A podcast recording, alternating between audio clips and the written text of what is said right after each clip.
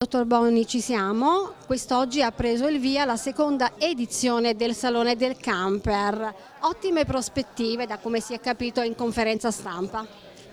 La ringrazio di aver percepito e di augurarci ottime prospettive. Credo che sia stato messo in campo da parte della fiera da un lato e da parte delle varie associazioni coinvolte dall'altro tutto il meglio raccogliendo i suggerimenti della prima edizione.